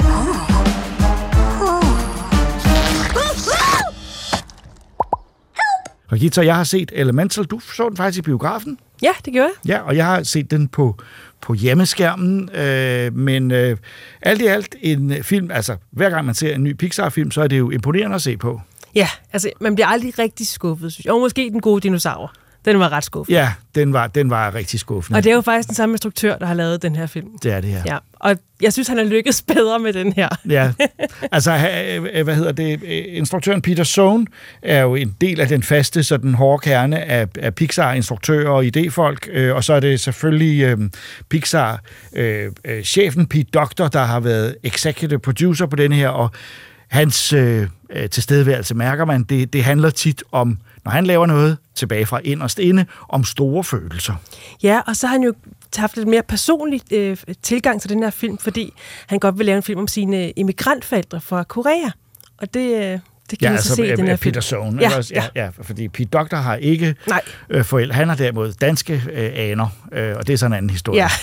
så det er ikke danskere, der kommer til USA, men det er en. Øh, det handler om en ikke nærmere bestemt, eller en frit opfundet øh, øh, etnisk minoritet, øh, som er indvandret. De er anden generation, ikke også? Øh, Ja, altså, forældrene er jo, kommer jo direkte fra det der de Fireland. Direkte, ja. ja, Fireland. Og de har selvfølgelig lavet, som man tit oplever for eksempel, at, øh, folk fra Asien, vietnamesere, koreanere og andre, de har lavet en forretning. Ja. Og, og der sælger de både deres øh, sådan interessante ting fra deres hjemlands kultur, øh, som er eksotisk og spændende for beboerne i det, der kunne være New York. Ja, det skulle jo ligne sådan en Chinatown-del Ja, af New ja, York, netop, ikke? ja. Det er sådan en by, Element City, hvor alle elementer bor sammen, men de bor ligesom i hver deres område. Ja. Og der er jo selvfølgelig både luft og jord og vand og ild. Ja, og det er jo de så fire vi elementer følger. er Ja. repræsenteret de fire gamle elementer ja. Ja. fra før man, man kendte alle grundstofferne. Øh, øh, det, det er dem, og, og hvor helt er jo så altså ild. ja, det er Elena, hedder hun på dansk. Jeg har set den på dansk. Ja, det og hedder- jeg har set den på engelsk. Ja. Øh, og Elena, hun skal arve farens butik, når hun bliver voksen. Og det har hun altid drømt om, og det er hun blevet opdraget til. Så hun arbejder der øh, sammen med faren, og, øh, og nyder øh, sit liv som butiksindehaver, men hun har nogle problemer med, med sit temperament. Det løber tit af med hende, når hun skal diskutere med kunder, som hun synes er urimelige. Ja, hun er virkelig dårlig til kunder. Hun Ja. bliver vred på dem, hvor faren prøver at lære hende, at kunderne øh, skal, skal behandles, men altså, at kunderne kan være irriterende, og det skal man bare leve med og prøve at håndtere. Det kan hun ikke. Hun synes, de er tavlige mange gange. Og det forstår man så udmærket godt. Det gør man. Hendes temperament er så skyld i, at øh, et vandrør øh, simpelthen springer i kælderen. Og det er jo ikke så godt, der kommer vand ind i, i ildlandet, eller i ilddelen af byen, fordi de bliver slukket, hvis de øh, kommer i for meget kontakt med vand. Og sammen med det her vand skyller der så også en vandfyr ind, som hedder Evan. Ja, han kommer i vandrøret, Ja. og, og det er så altså et, et, et, et andet element. Og øh, altså, jeg ved ikke, jeg synes ikke, vi spoiler særlig meget med at sige, at de to finder sammen på en eller anden måde. Der bliver noget mellem dem, øh, fordi det er, øh, hvad skal man sige, det her er en historie om øh, at være indvandrer i et, et land øh, med en lidt anden kultur end ens egen, og øh, det er en historie om, øh, det er en Romeo og Julie, om to, der elsker hinanden, eller forelsker sig fra øh, to forskellige øh, kulturer, eller to forskellige, og her er det så altså elementer. Ja, det er utrolig klassisk Romeo og Julie-historie, Ja, med to, der er forelskede, men hvor der er jo nogle fordomme familierne imellem og elementerne imellem. Det vil så gerne være en allegori på, på, ja, på raser, de Ja, det her tror jeg. elementer. Ja, ja. Det vil det så gerne være, men det, jeg synes også, den minder meget om uh, Sotropolis, tænkte jeg på, ja. hvor der også var alle de her fordomme omkring rovdyr. Ja. Øh, og hvorfor, hvorfor skulle man gå ud fra, at de var farlige, bare fordi det var rovdyr? Jamen, det er jo farligt, fordi rovdyr, rev spiser jo kaniner. Ja, og de Ikke? er forskellige, dem her. Og her Ild og der, vand ild- er forskelligt. Ja, og de er jo forskellige, og Ja. det er jo også farligt. Der er sådan en scene, en scene, hvor hun godt vil ind på et museum for at se en blomst som barn, og så får hun at vide, nej, ingen ild på museet. Nej, det forstår man da De må godt. slet ikke komme ind. Ja. Som om, at de sådan var øh, sorte i, i, i Ja, og det er jo USA der, hvor allegorien bliver lidt underlig. Og det bliver lidt underligt, fordi ild er jo farligt. Ja, og det er sorte sådan set ikke, vel? Altså, Nej, det det præcis. Altså, Altså- og jeg, var sådan, lidt, det, det, jeg kan godt forstå, at de måske er lidt... Men- øh, Men, men er, skal man tage den allegori så alvorligt? Fordi det er der, hvor jeg, jeg tænkte, det bliver jeg nødt til at koble fra, fordi øh, den mindede mig faktisk om en dansk film, og det synes jeg lige, vi skal nævne, at der er lavet en dansk kortfilm, som DR produceret sammen med Filminstituttet for en 10-15 år siden, hedder Flammen og Vattotten af Niels Bisbo, en animationsfilm på en halv time, som handler om en flamme, der er forelsket i en vattot.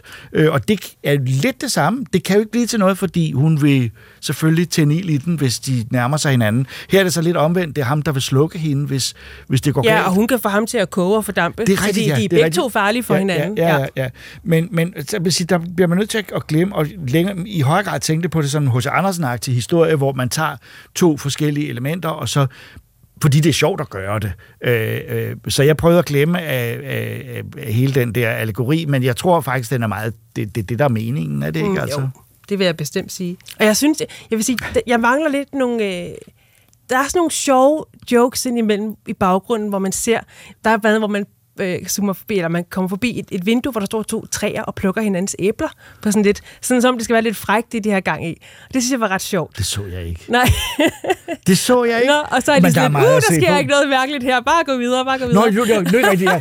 Nothing, det er gennem et vindue eller sådan Ja, noget. det man er kigger det. op og sådan Præcis. set, det her er ikke underligt. Ja. Nej.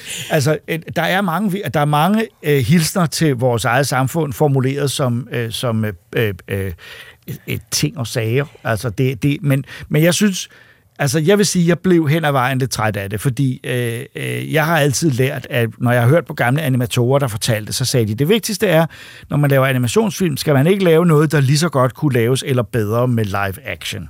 Jeg ved ikke, om det er en regel, man altid skal følge, men det er ligesom om denne her film om en pige i en butik i en Chinatown-agtig sted har en, er splittet mellem sin, sin egen kultur og den, hun er flyttet til, og samtidig og, er underlagt farens dominans, fordi han vil have, at hun skal være perfekt, inden han kan overtage forretningen. Det kunne også godt være lavet med skuespillere. Helt sikkert. Altså, det, øh, Uden, uden og faktisk måske fået mere øh, styrke. Jeg vil i hvert fald gerne have, jeg vil gerne have brugt det noget mere. Der er også sådan en fin scene, hvor man ser en lille baby drikke øh, tændvæske, og så bøvser sådan en, en ild Ja, ud. ja, ja. Og jeg vil godt have set mere af den slags. Der Ja, er sådan en ja. metro-scene, hvor man ser, hvordan Ja. hun kommer til at brænde et, træ, et træ. Mm. Der kan man faktisk se, hvor farlig hun er, Ja, hvis hun kommer for ja. tæt på. Hun brænder jo simpelthen træerne af, Ja, ja. øh, som er personer. Ja. Så, det, så det er farligt. Men jeg vil gerne have haft mere af den slags. Ja. Men man ser ikke særlig mange interaktioner elementerne imellem. Nej. Og det synes jeg bare er ærgerligt, det ikke bliver brugt bedre. Det er som om idéerne, at de har været så fokuseret på det. Det er meget sentimentalt, Ja. det er meget, øh, som er andre ord, følelsesladet og stærkt, men det er også øh, meget et eller andet sted ret politisk, øh, øh, og det har de været meget fokuseret på, at det var det, det skulle handle om, i stedet for bare det sjove i det. Jeg kan huske en gammel, gammel tegnefilm, der hedder Balloonland, eller The Pincushion Man, som Up iWorks øh, lavede i gang i 30'erne, hvor en hel by er, er balloner, og så er de sindssygt bange for den onde nålepudmand, som kan prikke dem i stykker. Og det er sådan, det er lidt det samme her. Det, det, det er virkelig noget, man kan lave med animation, og så er det som om, at de ligesom kigger forbi det, og at den med æblerne, nu kan jeg huske den, at mm. den er virkelig sjov, og, og, og, og, og der er små elementer, der er skæg, men der mangler skæg og ballade, øh, fordi det hele tiden skal være så dramatisk og så følelsesladet. Ja, fordi det er jo, det er jo bare en historie om, om to, der ikke kan få hinanden. Ja. ja. Og, og det behøver man ikke. Altså, når det nu er animation, kunne der godt have været mere gang i den, flere gags, flere tosserier, og Pixar har efterhånden svært ved at være tosset. Øh, De, de er bedre, de, de, de tager sig selv og deres film meget alvorligt. Det skal være meget stort, det skal være meget endegyldigt, det skal sige noget virkelig stort ja. om, om, om livet. Men det virker altså også. Jeg, jeg, jeg, jeg græd flere gange. Altså, Både jeg, holdt, jeg, jeg, jeg klarede mig igennem den her gang uden, og det irriterer mig, at Pixar kan det her, men du, du faldt altså for det. Jeg falder for Jeg var den hver eneste gang. Og det, og det både faktisk øh, i deres kærlighedshistorie sker der noget, som jeg synes var ret smukt hen mod enden, og så sker og så også i forholdet især, og det får mig hver gang. Pixar har så meget det der med forældre og børn og forholdet mellem dem. Der græder jeg også. Var det faren og hende? Til sidst også, ja. Ja. Der er, så der bliver, der bliver tudet, som det skal der. Det, jeg bliver også irriteret på mig selv, fordi jeg ved jo godt, det er det, de vil have. Men det virker. Men altså, Peter Sohn, øh, øh, har, det lykkedes ham at lave en film på Pixar sammen med Pete Doctor som øh, instruktør, eller som producer, øh, og i øvrigt øh, øh, noget ganske ufatteligt smuk musik af Thomas Newman, igen en af de, hans store ting for, for Pixar. Øh, så Elemental, eller Elementært, øh, øh, er er jo en, en Pixar-film af den nye stil. Jeg er lidt træt af det, det må jeg ærligt indrømme. Jeg drømmer lidt om, om øh, biler og Toy Story igen, men... Øh, men Jeg øh, vil sige, at animationen holdt. Jeg er meget glad for især animationen af It-folket. De Ja. flakker jo og er sådan meget omskiftelig Ja. ja. form hele tiden. Og det synes jeg faktisk fungerede, og det så godt ud. Altså, Pixar gør jo altid det, at de sætter sig selv på nogle umulige opgaver. Ja. Det er som om, de nærmest bevidst siger, hvad kan ikke lade sig gøre, det må vi prøve. Ja. Øh, og det, altså, teknisk set synes jeg, det lykkes. Vandet er også helt fantastisk, ja. og det, at han kan formes af vand, fungerer, så man efter ganske få sekunder tror på det, og så indimellem kigger man på og siger, tror jeg på en mand, der står og snakker, som er lavet Bare af vand? af vand, ja. Det gør han, jeg. Han, så han, er jo alene alle mulige, ja, han er jo alle mulige steder. Han, han kan jo komme ned gennem riste, og, hvor det er bare hans øjne, der dingler i en vase, og så kan han lige samle sig selv med vand igen og sådan noget. Det, er, det ser fedt ud, og det fungerer. Men jeg synes, at ilden er, er værd at fremhæve, fordi de er meget, meget flotte, især Elena. Men for mig, noget af det, jeg tænkte bagefter, var, at det er en Pixar-film, der ser ud visuelt og øh, stilmæssigt på en måde, som mange af deres kortfilm har set ud, hvor jeg tænker, det, det passer fint til syv minutter. Jeg synes, jeg blev træt af det, øh, og så for mig er det ikke den varmeste anbefaling. Jeg vil sige, man skal jo have set en Pixar-film, ligegyldigt hvad. Det er lidt en kulturel pligt, ikke også? Altså, men øh, men øh, øh, personligt tror jeg ikke, jeg vender tilbage til den. Det må jeg ærligt indrømme. Nej, måske ikke. Det kan man aldrig vide. Jeg kan blive tvunget til det. Men det korte og lange er, for os er det en, en anbefaling, men ikke en af dem, man skal springe langt for. Ej, jeg, jeg synes, jeg tror, jeg kan lide den bedre end dig. Ja. Men øh, det er ikke min favorit Pixar, men, men jeg synes, den er værd at se. Jeg synes, den er flot. Og så, ja, rørende. Åh, oh, man græder. Ikke, Jacob? Jeg græd ikke, for jeg var stærk. You see? He likes it.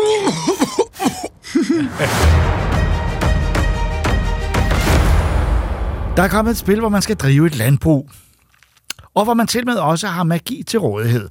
Det er der nok mange landmænd, der drømmer om, men indtil videre er det kun virkelighed i Fae Farm, som spillet hedder, og som Christoffer og Regitze har brugt adskillige timer på. Fae Farm invites you to add some magic to your happy place. Whether that's harvesting your garden,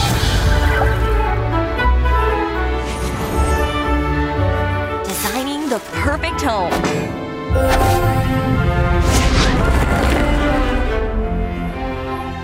Det her, det er en anmeldelse, jeg har set lidt frem til, faktisk. Øhm, fordi vi, har ikke snak, vi to har ikke snakket så meget om, hvad vi egentlig synes om det her spil. Nej. Men, øh, men jeg fornemmer, at du er ret positiv over for det her spil. Ja. Og det er jo et spil, som er en smule atypisk for, hvad vi ellers dækker normalt. Tit så er der jo kamp og chubang og øh, altså, de gode og de onde og sådan noget. Ikke? Øhm, det er lidt mindre af i det her spil. Det er langt mere øh, hyggeligt.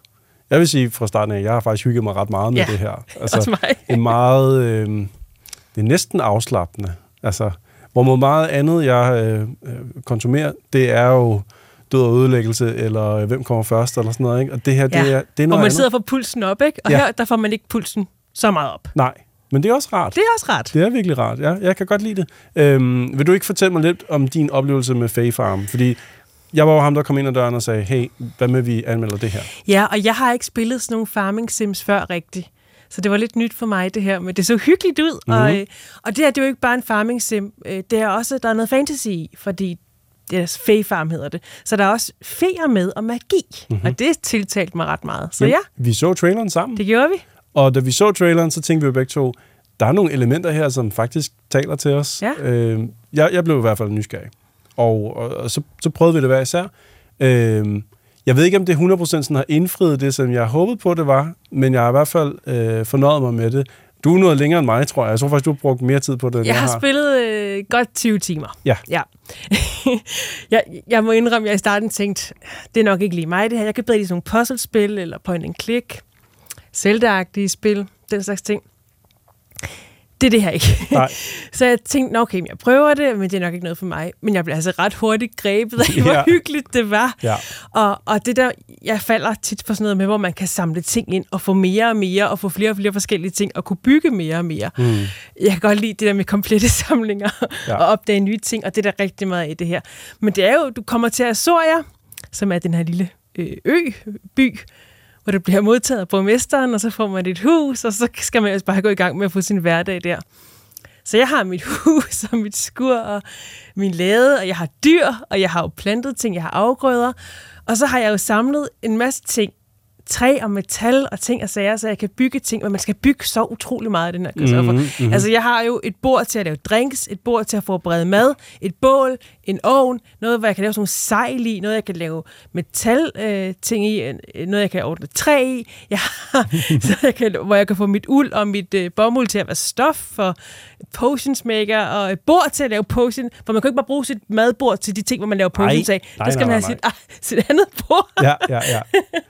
Og nu nævner du kun, det lyder meget, men du nævner kun det, der sådan nærmest foregår op omkring ens hus. Ja. Og det er jo bare op omkring ens hus. Så er der jo hele, der er jo, der er jo landsbyer, der er personligheder rundt omkring, som Ja. kan fortælle en ting, eller handle med en, eller sælge noget. Øh, der er folk, der kan opgradere ens øh, redskaber, og, og der er noget magi, der skal... Præcis. Ja, Og du, kan, du kan også tage arbejde øh, nogle steder, og, og så kan du få venner og kærester. Det vil jeg også gerne prøve. Mm-hmm. Mhm. Og spillet har ligesom bestemt. Altså, du laver din egen figur, og Ja. du har virkelig stor valgfrihed. Der er både han, hun og de, og du kan have en maskulin stemme, men se feminin ud. Og, altså, der er meget stor valgfrihed. Så man laver sin figur, og så har spillet ligesom udvalgt nogle personer, som kan være dine venner, og så nogle, der er love interest, som du Ja, er. ja. Og jeg, øh, jeg flytter lidt med en, der hedder Jack, og så dater jeg lidt en, der hedder Arker lige nu, som er pottemager. Hvor godt. Hvor er det, hvor er det smukt. Han kan rigtig godt lide frøer. Ja. Så jeg har givet ham sådan lidt kærlighedsgaver. så vi dater nu, og det, øh, det er ret hyggeligt. Men jeg vil så sige, at interaktionen med de her mennesker er, øh, er ret kedelig. Mm. De, det, de siger, er enormt uinteressant. Ja, og det, det- det kan godt være, jeg bare ikke er interesseret i dem her, men, men de siger det samme igen og igen. Man hjælper ligesom byen med nogle problemer. Først er der sådan nogle torne, som man skal fjerne. Og så hvis man, når man har gjort det, så siger de, ej tak fordi du ordnede det med tårnene, siger de så alle sammen. Mhm. Så det er sådan lidt, og så læser, løser du det næste problem, og så er det, nej tak fordi du ordnede det der vand, øh, vi- vandvivler. Ja, Øh, så det er sådan, det, de er ikke så spændende at tale med. Nej. De er meget ensformige. Og der tror jeg måske, at man kan ende med at sidde lidt med en, en mavefornemmelse af, at man har med sådan et mobilspil at gøre. Altså Ja. sådan et tabletspil. Ja. Versus øh, et, øh, et Zelda-spil, hvor du møder figurer, som har vittige kommentarer, Præcis. som nærmest som personligheder, hvor man lærer dem over tid at kende. Altså, det er ikke på manusplan, der er kælet for Faye Farm. Det er, det er lidt mere den der... Altså, det er ikke fordi, at man... øh, Jeg vil kalde det sådan et grind-spil, men man sidder lidt meget og, og altså, samler sten og samler ler og Ja. samler jern. Og, Ja. øhm, det var også et af de steder, hvor den var lige ved at tippe over for mig. Det var, da man skulle ned i grotterne og begynde at samle kover og sådan noget. Og jeg synes, jeg synes godt nok, jeg hakkede mig igennem mange Ja, sten. Jeg hakkede og hakkede og hakkede, og så tilbage, og så skal koveret skal derover for at blive til sådan en, en koverbar, Ja. og noget skal over til at blive til et, et, et sådan koversejl, som man kan bruge til at åbne nogle døre. Altså, man skal, man skal manage meget. Præcis, og du bliver hurtigt udmattet. Ja. Fordi du hakker så meget, øh, især inde i de der dungeons, der er. Ja. Der, der bliver du meget hurtigt udmattet, og så kan man ikke rigtig lave mere. Så bliver man sådan, øh, og så kan man Ja. spise noget for, for at få lidt mere energi. Øhm, og så er der også nogle små væsener, der kan angribe en. Mm. Det er ret nem kamp. Altså det er Ja. om det kamp, der er.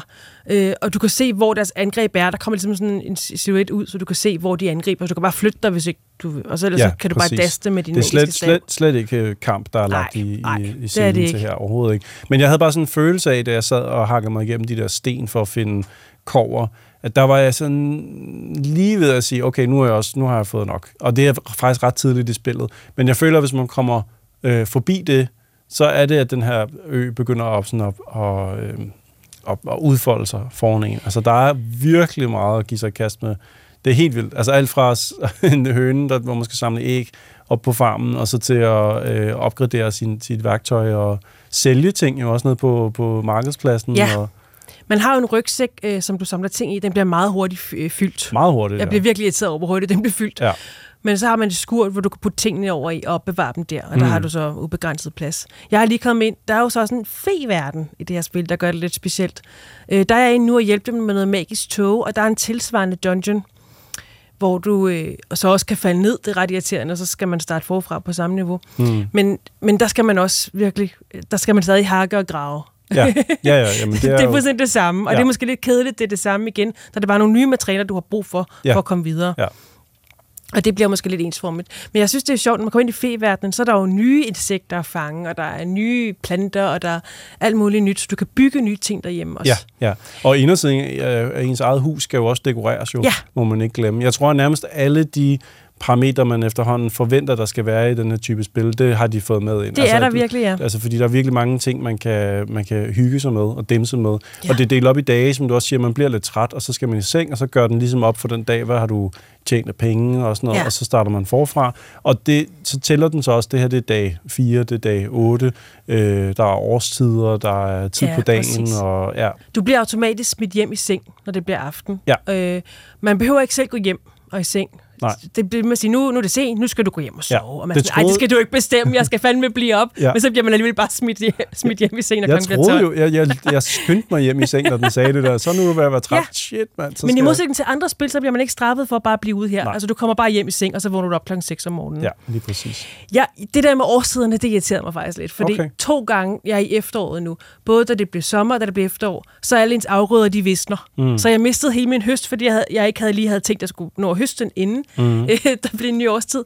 Og det er nu to gange, det kom bag på mig, og det irriterer mig lidt. Nu skal jeg lige holde lidt bedre øje med, hvad dag der står, det er. Ja, klart. Øh, fordi det er ret irriterende, at ens, ens høst går til. Jeg bliver sådan helt vred over det. Ja, det kan jeg godt De der forstå. åndssvage digitale auberginer, jeg havde. Sådan lidt, Nej! det er da også frustrerende. Ja. Men øh, hvor med alting er i hvert fald, jeg, jeg tror, at øh, hvis, man er, hvis man allerede har lidt en forkaldet til øh, tablet øh, så er det her en, en langt mere udvidet og teknisk version af noget, der måske kunne have været på en tablet. Det her er mere et spil. Jeg vil, jeg vil synes, det er synd at kalde det et tabletspil. Det er det ikke. Det er mere altså, full-fledged med controller. Og, altså, der, der er noget at rive i her.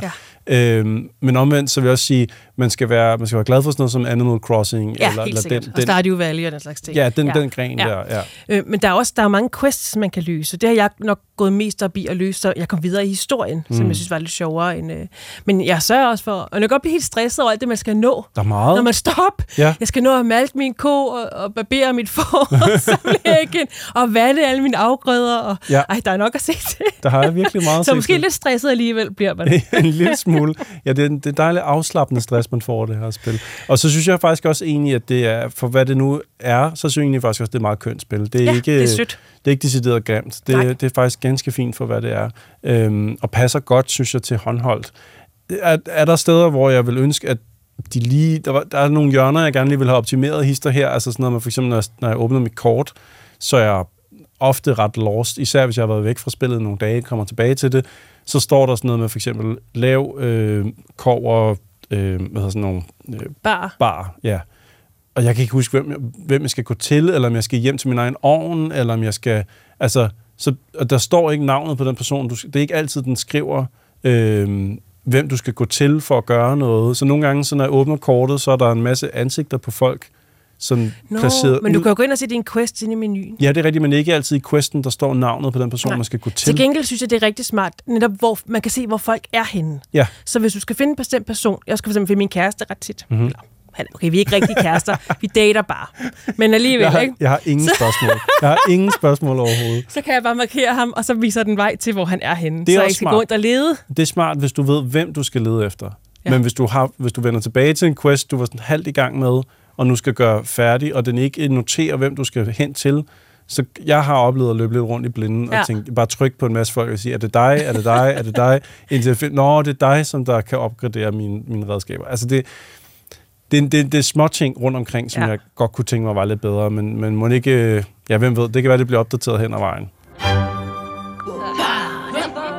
Favon, a happy place for everyone. Det var, hvad Troldspejlet kunne byde på i dag. Vi er klar igen om 14 dage. I studiet var det sædvanlige hold, eller næsten mig selv, Jakob Stelmann, Rikita Heiberg, Christoffer Leo, Benjamin Stelmann og Troels Møller, der også redigerede podcasten.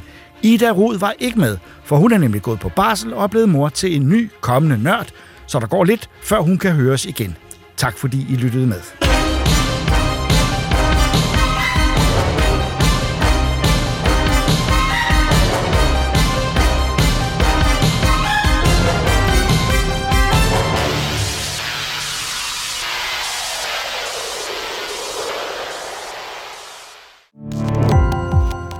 Gå på opdagelse i alle DR's podcast og radioprogrammer. I appen DR Lyd.